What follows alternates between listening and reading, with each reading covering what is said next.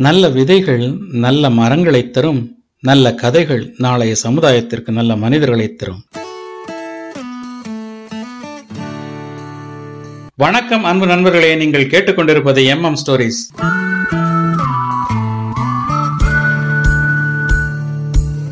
வணக்கம் அன்பு நண்பர்களே.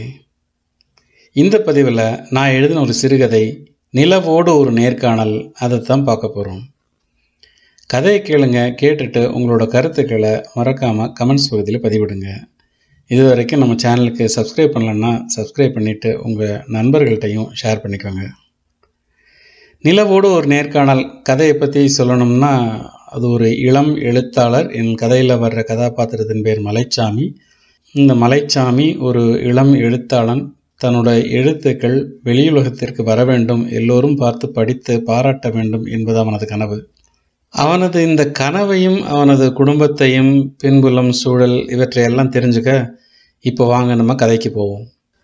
சிறுகதையின் தலைப்பு நிலவோடு ஒரு நேர்காணல். இந்த சிறுகதைக்கு முழு உரிமை மீ. மணிகண்டன் ஆகிய நான். இதை எழுதிய நாள் ஒன்பது மே மாதம் இரண்டாயிரத்தி இருபது. பள்ளிக்கூட மணி அடித்ததும் ஹோ என்ற சத்தத்துடன் மாணவர்கள் தங்கள் வகுப்பறைகளை விட்டு ஓடி வெளியேறினர். மாலை வீடு திரும்பும் மகிழ்ச்சி மலைச்சாமியும் செல்வமும் எப்பொழுதும் போல பேசிக்கொண்டே நடந்தனர். மலைச்சாமி செல்வத்திடம் கேட்டான் டே தமிழ் சார் ஏதோ புதுசாக விழா பற்றி சொன்னாரே அது எப்போ? அது ஜூன் மாதத்துலடா நமக்கு அப்போ பள்ளிக்கூடம் லீவ் விட்டுருவாங்க. அது சென்னையில் தானே? ஆமாடா அது புத்தக கண்காட்சி. அங்கே நிறைய பேர் எழுதின புத்தகங்கள் வச்சுருப்பாங்க. நிறைய புத்தகங்கள் வெளியிடுவாங்க. நானும் போய் பார்க்கணும்டா. மனதினுள் தன்னுடைய நிலவோடு ஒரு நேர்காணல் புத்தகமும் அந்த கண்காட்சியில் இடம்பெறுவது போல கற்பனை செய்து கொண்டான் மலைச்சாமி. தன்னுடைய வீடு வந்ததும் சரிடா நாளைக்கு பார்க்கலாம் என்று செல்வத்திடம் விடைபெற்று தன் வீட்டிற்குள் நுழைந்தான் மலைச்சாமி.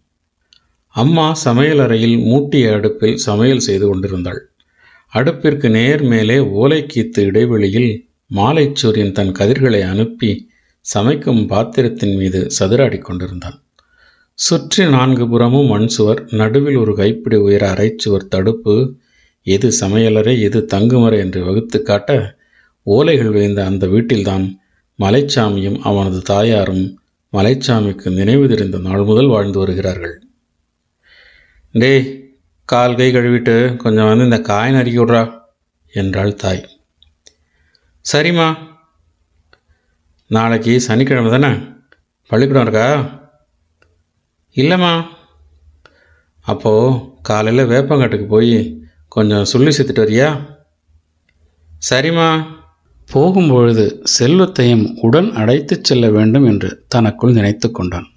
இரவு பள்ளி பாடங்களை முடித்துவிட்டு வழக்கம்போல் வெளிச்சுவற்றில் சாய்த்து வைத்திருந்த கயிற்று கட்டிலை எடுத்துக்கொண்டு வீட்டு நிலைவாசலுக்கு வலப்பக்கமாக வெளியில் போட்டான்.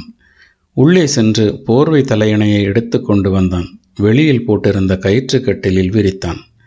கட்டிலில் ஆயாசமாக மல்லாந்து படுத்தவனின் நேர் பார்வையில் முழு வட்ட நிலா அவனை வரவேற்றது.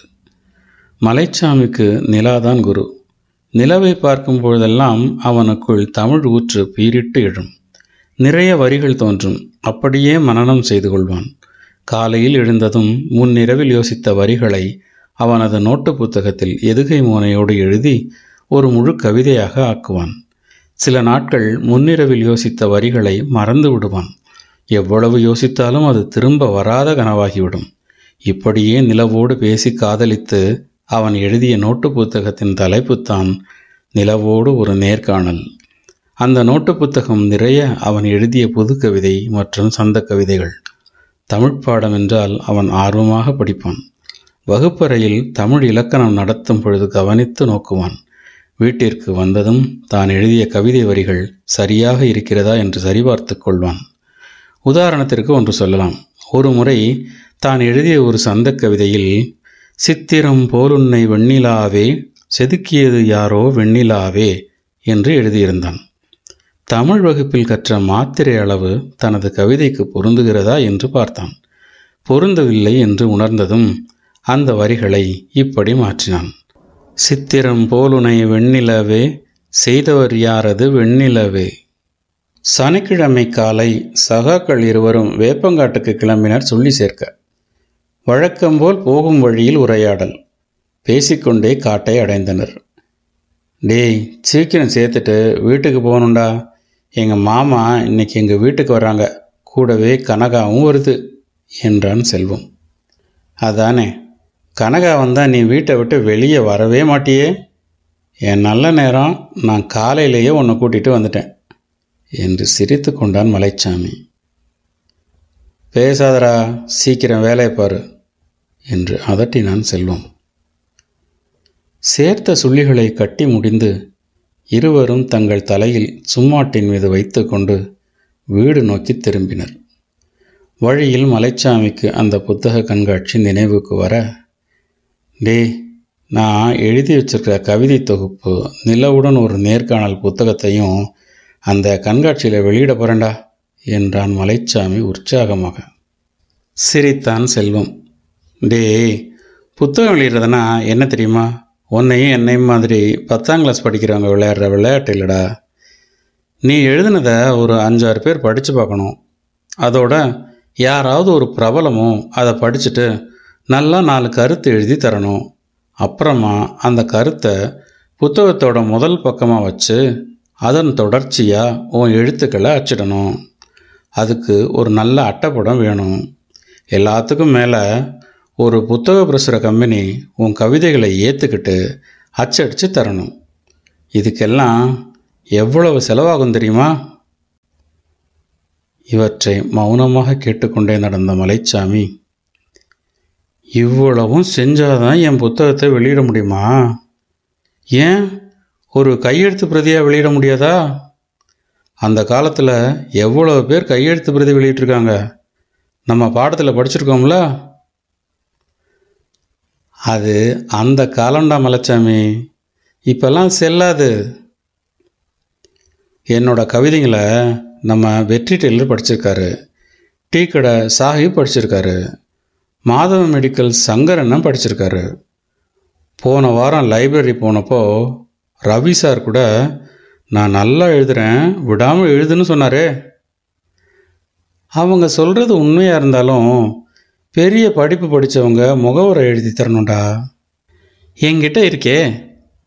என்னடா சொல்கிற நம்ம ஸ்டேஷன் மாஸ்டர்கிட்ட ஒரு தடவை என் கவிதைங்களை படித்து பாருங்கன்னு கொடுத்துருந்தேன்.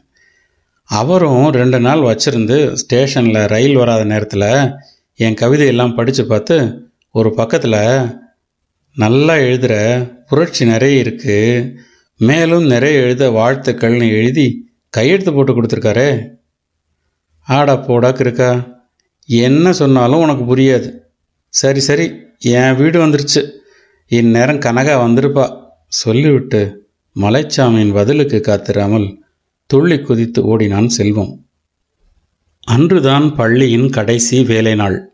அதன் பிறகு விடுமுறை. இன்று எப்படியும் தமிழ்சாரிடம் புத்தக கண்காட்சி விலாசத்தை பெற்றுவிட வேண்டும் என்று மிக கவனமாக மலைச்சாமி தமிழ்சாரை தேடினான்.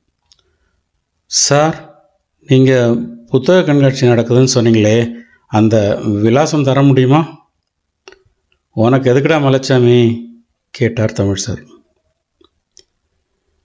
இவரிடம் தான் புத்தகம் வெளியிடப் போவதாகச் சொன்னால் இவரும் செல்வத்தைப் போல ஏதாவது குதர்க்கமாகச் சொல்வார் என்று எண்ணிய மலைச்சாமி. நான் லீவுக்கு எங்கள் பெரியப்பா வீட்டுக்கு சென்னைக்கு போவேன் சார். அப்போது கண்காட்சி பார்க்கலாம் இல்லையா? அதுக்கு தான் என்று பாதி உண்மையை மறைத்தான் மலைச்சாமி. எழுதிக்க என்று விலாசத்தை சொன்னார் தமிழ் சார். விலாசத்தை பெற்றுக்கொண்ட மலைச்சாமி சாருக்கு நன்றி சொல்லிவிட்டு தனது புத்தகத்திற்கு பரிசு கிடைத்ததைப் போல பேரானந்தம் அடைந்தான் பள்ளியிலிருந்து திரும்பிய மகனை வழக்கம்போல் வரவேற்றாள் அம்மா. டேய் கால் கையை கழுவிட்டு வந்து இந்த காப்பியை குடி. குடிச்சிட்டு இந்த உப்பு கண்டத்தை கொஞ்சம் நச்சு கொடு. சரிம்மா. நல்ல வெள்ளாட்டு உப்பு கண்டம் காய்ந்து கனத்து இருந்தது. எளிதாக அடித்து நைக்க முடியவில்லை மலைச்சாமியால் பெரும் போராட்டத்திற்கு பிறகு நைத்த உப்பு கண்டங்களை தாயிடம் நீட்டினான் மலைச்சாமி. சாமி இன்னையோட பள்ளிக்கூடம் முடிஞ்சதில்ல? கேட்டாள் தாய். ஆமாம்மா. மாதவன் மெடிக்கல்ஸில் வேலைக்கு கேட்டிருக்கேன். நீ உடனே போக வேண்டாம். ரெண்டு நாளைக்கு நல்லா உன் கூட்டாளிங்களோட விளையாடு கம்மாயில் ஆட்டம் போடு. அப்புறமா மெடிக்கல்ஸுக்கு ரெண்டு மாதத்துக்கு வேலைக்கு போயிட்டு வா. பள்ளிக்கூடம் திறக்கிற வரைக்கும். சரியா ரசா? மருந்தெல்லாம் எழுத படிக்க தெரிஞ்சுக்கிட்டா நாளைக்கு நீயும் கடகண்ணி வைக்க உதவியாக இருக்கும்ல? மலைச்சாமிக்கு இது திடீர் மாற்றமாக தெரிந்தது. ஒன்றும் புரியாமல் ஏக்கத்தில் ஏம்மா லீவில் பெரியப்பா வீட்டுக்கு அனுப்ப மாட்டியா? போன வருஷம் பெரியப்பா வீட்டுக்கு தானே போனேன். அட புரியாதவனே. போன வருஷம் உங்கள் பெரியப்பா வீடு கட்டினார். கூட சித்தாள் விலைக்கு ஒத்தாசையாக இருக்கும்னு உன்னை கூட்டிகிட்டு போனார். இப்பெல்லாம் உன்னை கூப்பிட மாட்டாரா சுரீர் என்று முதுகில் யாரோ அடித்தது போல இருந்தது மலைச்சாமிக்கு. இப்போதுதான் புரிந்தது. சென்ற ஆண்டு விடுமுறையில் ஏன் தான் சென்னையில் பெரியப்பா வீட்டில் இருந்தோம் என்பது. அம்மா செய்து கொடுத்த கஞ்சியை ருசிக்க முடியவில்லை. உப்பு கண்டத்தை மெல்ல முடியவில்லை. ஒவ்வொரு கவளமும் ருசியை காட்டாமல் மலைச்சாமியின் தொண்டையை கடந்து கொண்டிருந்தது. உணவு கடமையை முடித்த மலைச்சாமி எதுவும் பேசாமல் எழுந்து சென்றான். இரவு படுக்கைக்கு செல்லும் முன் பரணில் வைத்திருந்த நிலவோடு ஒரு நேர்காணலை எட்டி எடுத்தான்.